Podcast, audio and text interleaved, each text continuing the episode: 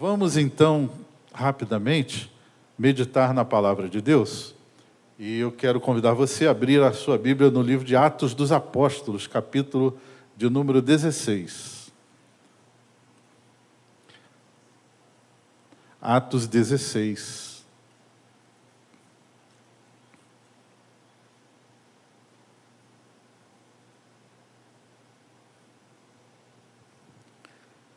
A partir do verso 1.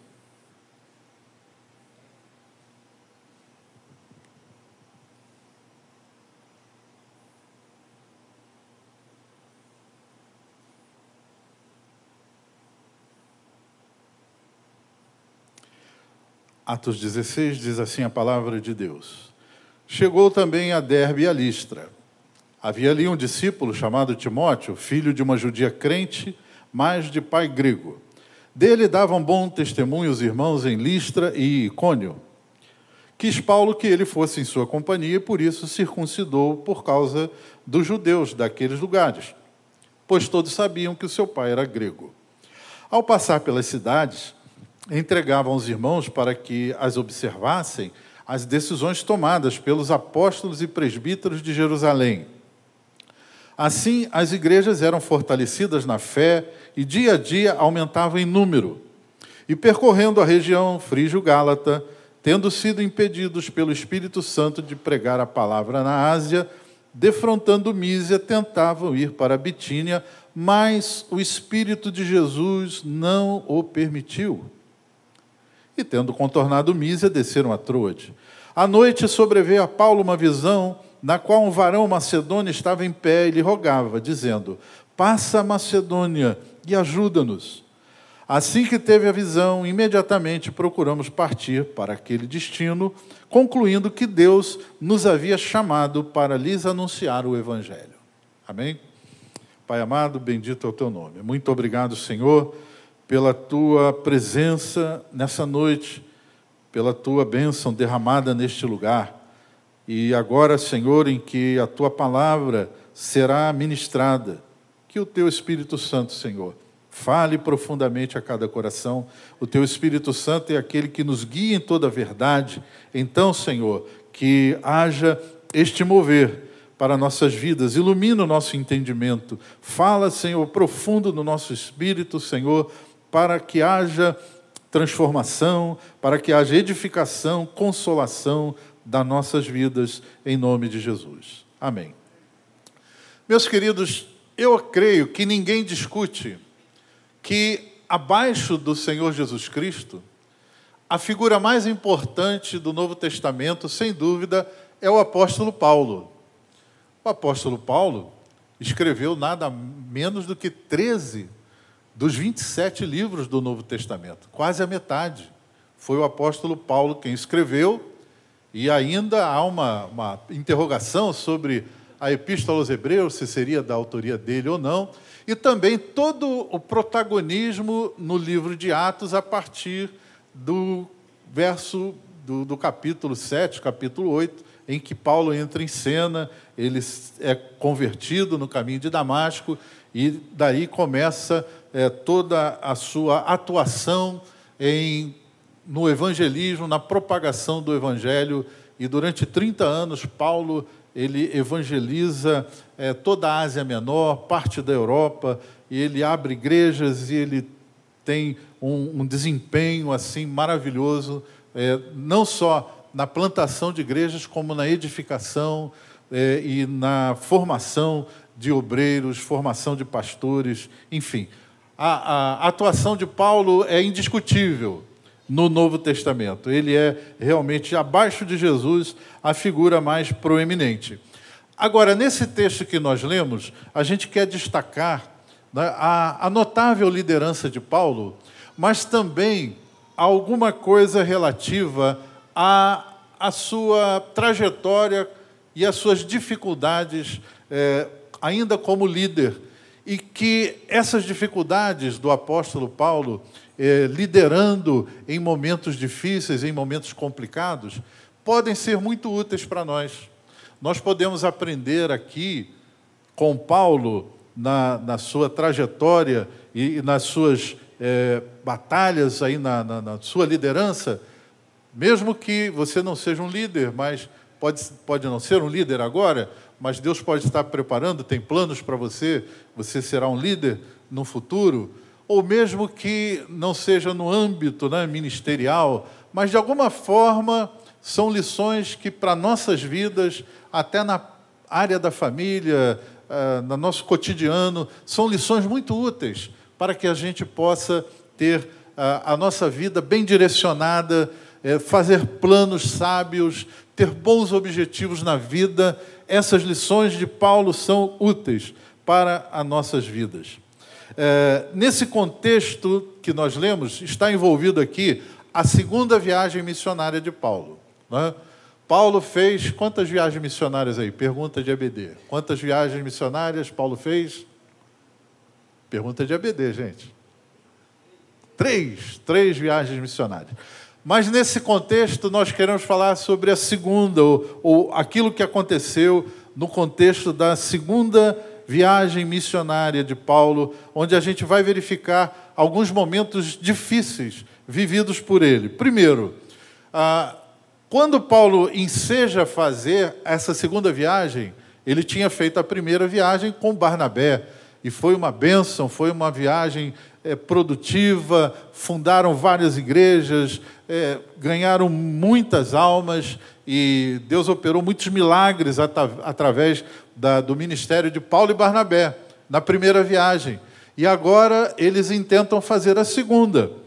Mas é, essa, essa intenção de Paulo, ela nasceu depois do episódio lá de Atos 15, onde houve uma controvérsia de judeus convertidos que insistiam que os gentios, né, os que não eram judeus, ao se converterem, tinham que também se circuncidarem.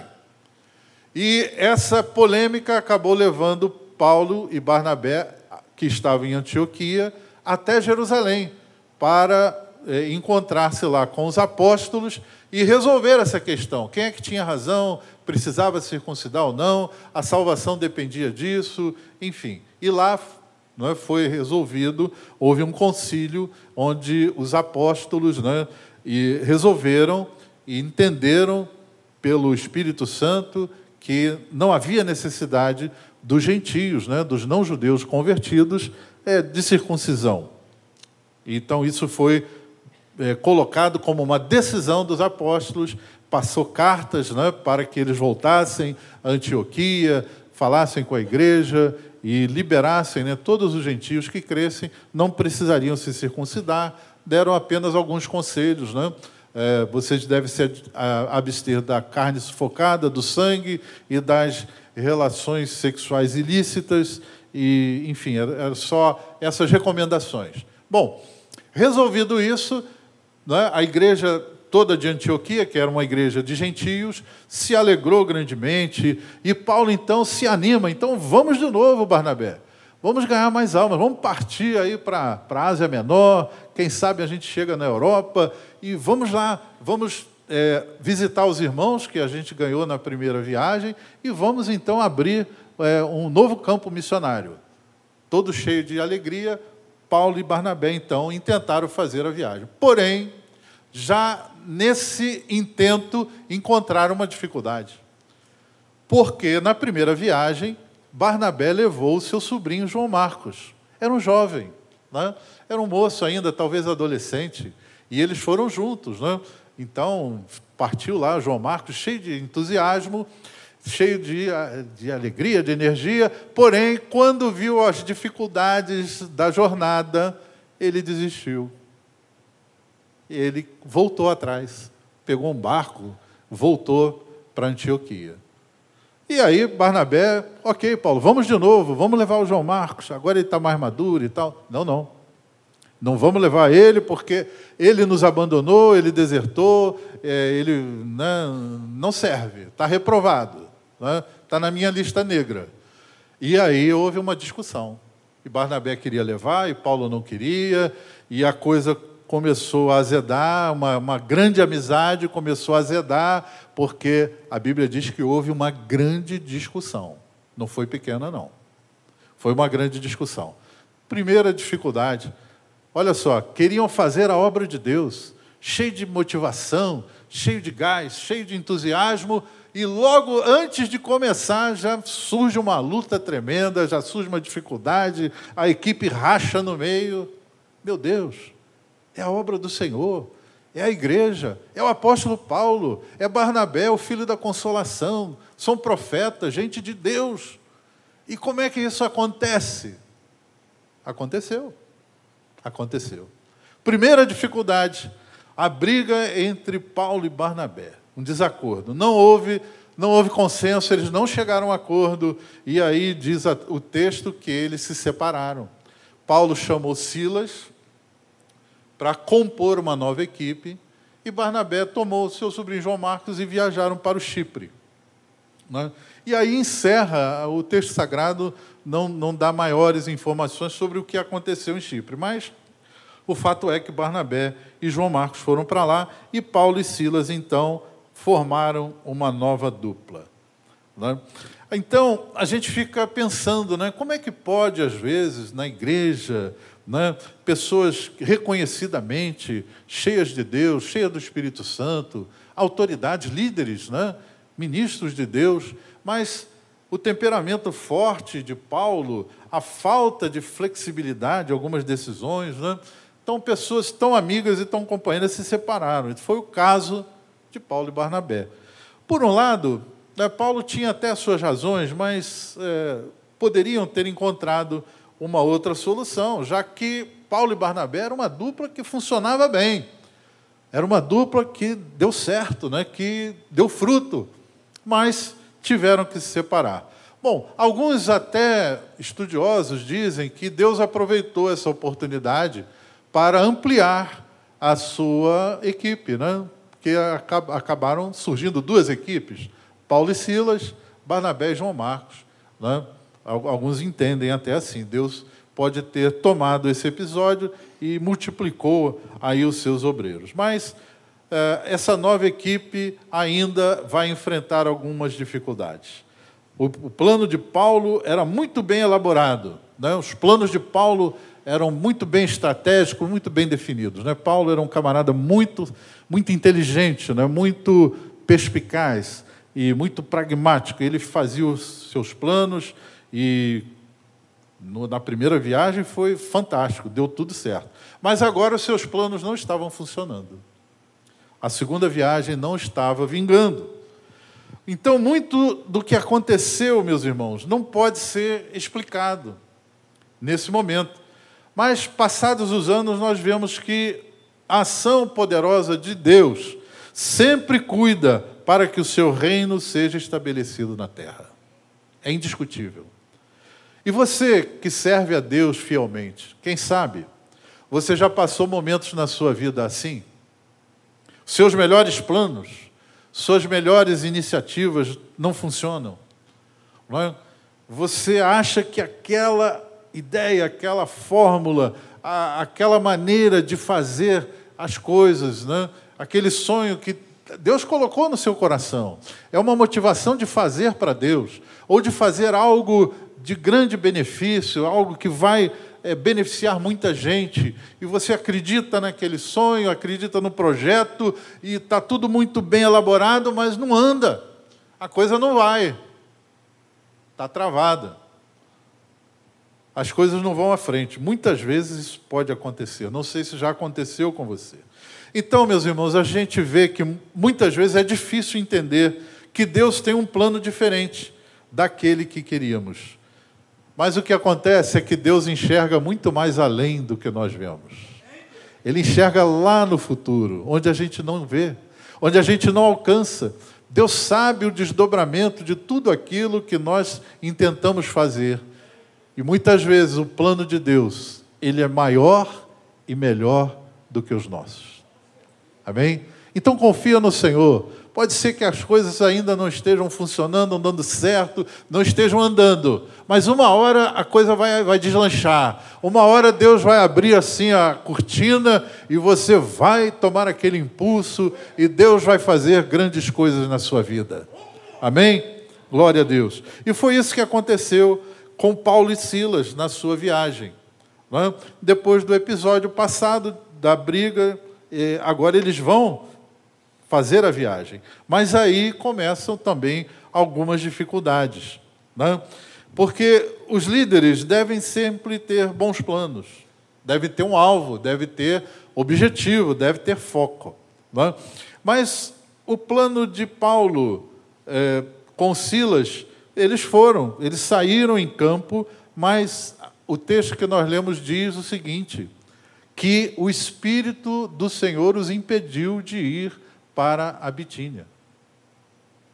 O Espírito do Senhor os impediu de andar, de ir à frente naquilo que eles pensavam. O Espírito do Senhor impediu, mas como assim, pastor? Eles estavam fazendo a obra de Deus. Eles estavam é, obedecendo à grande comissão, né? ide por todo mundo, pregar o evangelho a toda criatura. E por que não ali? E por que não aonde eles queriam ir? Eu entendo, irmãos, que muitas vezes Deus pode agir de uma maneira misteriosa, porque o caminho de Deus é um caminho diferente. O Senhor mesmo diz: os meus caminhos são mais altos que os vossos caminhos. É? Então, havia um plano de Deus especial. Então, nós precisamos ter, assim como Paulo teve, visão, ter a visão daquilo que Deus preparou, é? Ter um objetivo bem prático. A visão de Paulo permaneceu inabalável. A visão de Paulo não mudou. Até ele registra isso lá na carta aos Filipenses, mais tarde, né? Ele, ele diz: Olha, uma coisa faço, eu esqueço as coisas que para trás ficam e sigo para o alvo. Né? Ou seja, as coisas que acontecem, as coisas adversas que vêm, não podem abalar a nossa visão, assim como não abalou a de Paulo. Então, nós temos que ter uma visão inabalável. E a visão, ela significa o quê? entender com clareza a importância do chamado e da missão que Deus deu a cada um de nós. Vou repetir. Precisamos entender com clareza a importância e o chamado da missão que Deus nos deu. Todo crente tem um chamado. Todos nós temos um chamado. E nós precisamos ter entendimento e clareza com essa visão. Uma outra qualidade de Paulo, em meio às dificuldades para fazer a, a, o seu chamado, a sua jornada, a sua missão, foi a sua capacidade de recomposição. Ele tinha visão e teve a capacidade também de recomposição. Né? Ele perdeu o seu companheiro Barnabé. Barnabé era um líder, um profeta, era um mestre e algo, um obreiro muito precioso. Mas Paulo, tendo a, é, a dificuldade de continuar com Barnabé, ele então escolhe alguém. Então ele vai trabalhar na recomposição, ele vai trabalhar na reconstrução. Ele, ou seja, ele não vai parar por causa disso. Ele vai reconstruir, ele vai recompor. Então ele chama a Silas. E aí também uma outra qualidade de Paulo. Paulo tinha uma percepção da qualidade ou, ou das habilidades ou dos dons que as pessoas tinham. Né? Paulo, para sua importante missão, para a segunda viagem missionária, ele não podia escolher alguém que não tivesse né, a, a, estrutura, a envergadura necessária para enfrentar. Paulo sabia das coisas que eles iriam enfrentar, então ele teria que ter um companheiro à altura para enfrentar aquele desafio. Ele enxergou então em Silas essa capacidade. É muito importante também que o líder ele tenha essa capacidade de reconhecer talentos, de reconhecer habilidades é, nos seus liderados ou entre os seus companheiros, é? para recompor. Muitas vezes a equipe ela perde um integrante por N razões, e aí o líder tem que ter essa capacidade de recompor, de colocar alguém em seu lugar. Abraham Lincoln, um dos presidentes mais notáveis dos Estados Unidos, ele tem uma frase que diz assim: a maior habilidade de um líder é desenvolver habilidades extraordinárias em pessoas comuns. Né? Um líder com essa capacidade desenvolver habilidades extraordinárias em pessoas comuns. Então, Deus, quando comissionou Paulo para a obra missionária, é, foi para ajudar Barnabé. Barnabé foi o responsável para introduzir Paulo né, no colégio apostólico. E Paulo aprendeu isso. Né? Assim como Barnabé reconheceu o valor de Paulo, Paulo também ele aprendeu a reconhecer o valor das pessoas né, que poderiam ajudar, poderiam participar da obra de Deus. Então, querido, em nossa caminhada, nós também, na nossa vida, no nosso cotidiano, na nossa realidade normal da vida, nós precisamos entender que nós não caminhamos sozinhos na vida. Nós não, não somos uma ilha, nós não, não uh, conseguiremos atravessar toda a nossa jornada da vida sozinhos. Nós precisamos sempre uns dos outros. Precisamos, irmãos, estar com o coração perceptivo para as pessoas que Deus envia para nos ajudar e compartilhar o nosso conhecimento e a nossa visão. Nós precisamos estar preparados para isso. E eu quero dizer, queridos, que isso pode e deve ser aplicado até em nossa família. Que a instituição mais importante nessa vida é a família. Então, em meio às dificuldades que a vida apresenta, Vamos reconhecer as habilidades e dons daquele que Deus nos deu para ficar mais perto de nós. Nossa esposa, nosso cônjuge, né? nossos filhos, nossos pais, né? pessoas que estão próximas, que Deus colocou para nos ajudar na nossa caminhada. E vamos reconhecer os valores, vamos reconhecer as qualidades. Né? Quem é que pode dar um bom conselho? Quem é que pratica bons exemplos né, que podem nos ajudar? Quem é que pode transmitir um conhecimento que vai ser útil para nós? Então, isso na nossa família pode ser perfeitamente aplicável. Vamos reconhecer as habilidades e dons daqueles que Deus nos deu para formar uma equipe coesa e vencedora. Amém? Olha só, sua família lá na sua casa pode ser uma equipe coesa e vencedora né? vencer as dificuldades da vida, alcançar os sonhos, alcançar os projetos, as metas que você sonha, que você precisa, que você deseja, se Deus estiver ali e você estiver vendo e percebendo aonde as pessoas podem ser úteis, aonde pode contribuir com o melhor das suas habilidades, Deus pode fazer ali uma família vencedora em nome de Jesus. Também Paulo tinha motivação. Além da visão, além da capacidade de recomposição, Paulo tinha motivação. Motivação não faltava para o apóstolo Paulo. Irmãos, ter visão é importante, claro. Contar com bons companheiros é excelente. Mas a motivação é o combustível para realizar a visão. Não é isso? Você pode ter uma belíssima visão. Ah, eu quero ganhar Caxias para Jesus. Ótimo, grande visão. Né? Aí eu tenho companheiros para isso, eu tenho gente para me ajudar, maravilha. Mas se você não tiver ânimo, não tiver motivação, vai ser difícil que essa visão se realize.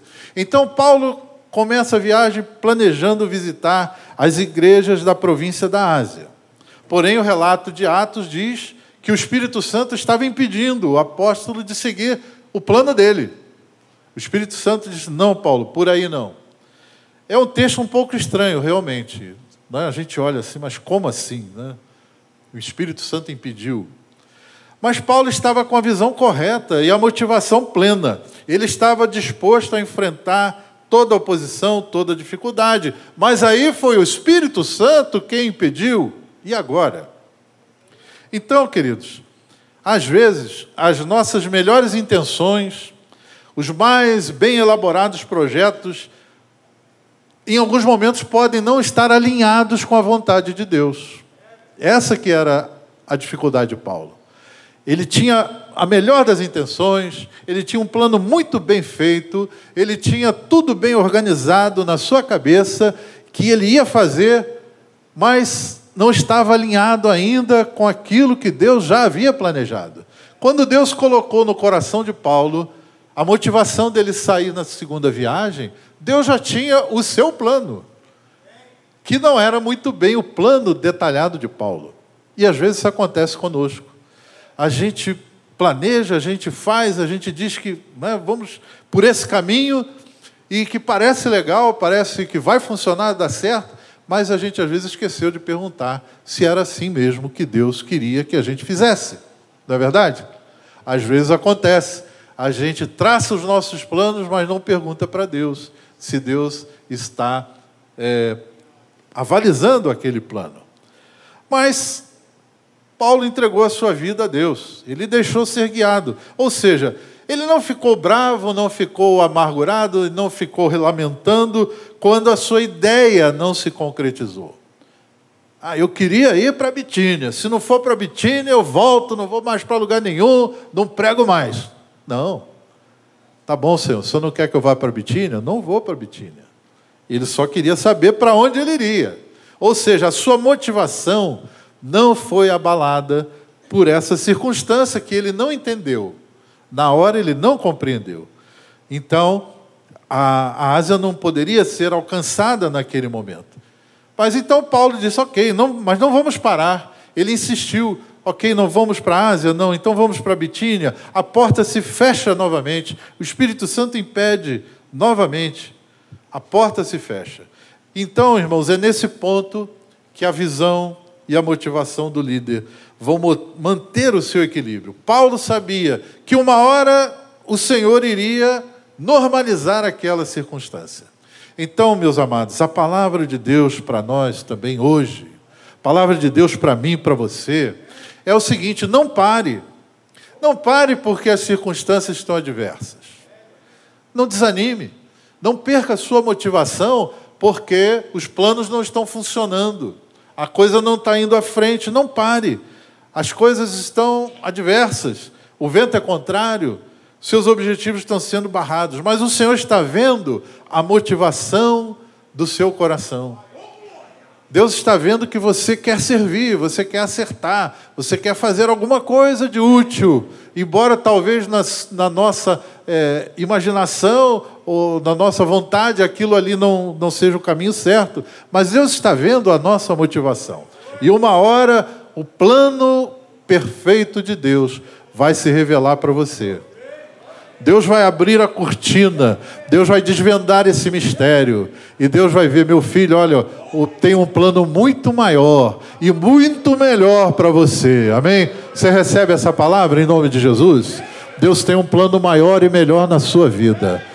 A palavra de Deus diz que o Senhor é capaz de fazer infinitamente mais além daquilo que pedimos ou pensamos, amém? Deus tem um plano maior para a sua vida e Ele quer realizá-lo e Ele quer concretizá-lo em nome de Jesus. E Paulo também recebeu uma direção. Diz o texto, na continuidade, que à noite sobreveio uma visão, onde aparece um varão macedônio que diz: Passa a Macedônia, né? vem para cá nos ajudar. Então, meus irmãos, olha, olha a nuance do texto. Paulo teve uma visão ou teve um sonho? O que, que o texto diz? Paulo teve uma visão. Então não foi um sonho. E aí a gente entende o que? Paulo não estava dormindo. Se tivesse dormindo, teria um sonho, não é verdade? Só sonha quem dorme. Então Paulo não estava dormindo. O que, que Paulo estava fazendo? Certamente orando. Paulo estava orando diante daquele mistério todo: para onde eu vou? Para a Ásia não dá, para a Bitínia não dá, para onde nós vamos? Paulo estava orando e aí Deus revela para ele, dá uma visão: Paulo, você vai para Macedônia. É aí que eu quero que você vá. É, é esse o meu plano para a sua vida, Paulo. Vai para Macedônia, que vai dar tudo certo lá. E aí Paulo diz o texto que ele entendeu ele entendeu que essa era a vontade de Deus. Meus irmãos, na hora da perplexidade, na hora da dúvida, na hora de não saber o que fazer, não durma, ore. Ore, ore a Deus. Fale com Deus, Deus vai mostrar a saída Deus vai mostrar a direção. É? Muitas vezes a gente empaca na vida porque não sabe que caminho tomar. Mas quando a gente ora, quando a gente se apresenta ao Senhor, Ele vai mostrar a direção certa. Paulo não estava disposto a ficar nem mais um dia parado sem saber para onde ir. Ele estava orando. Nós aprendemos aqui que quando as coisas parecerem emperradas na obra de Deus, na nossa vida, no nosso cotidiano, nós precisamos reconhecer que, mesmo, queridos, os planos mais nobres, as estratégias mais promissoras devem estar sempre alinhadas com a direção e o propósito do Senhor. Amém?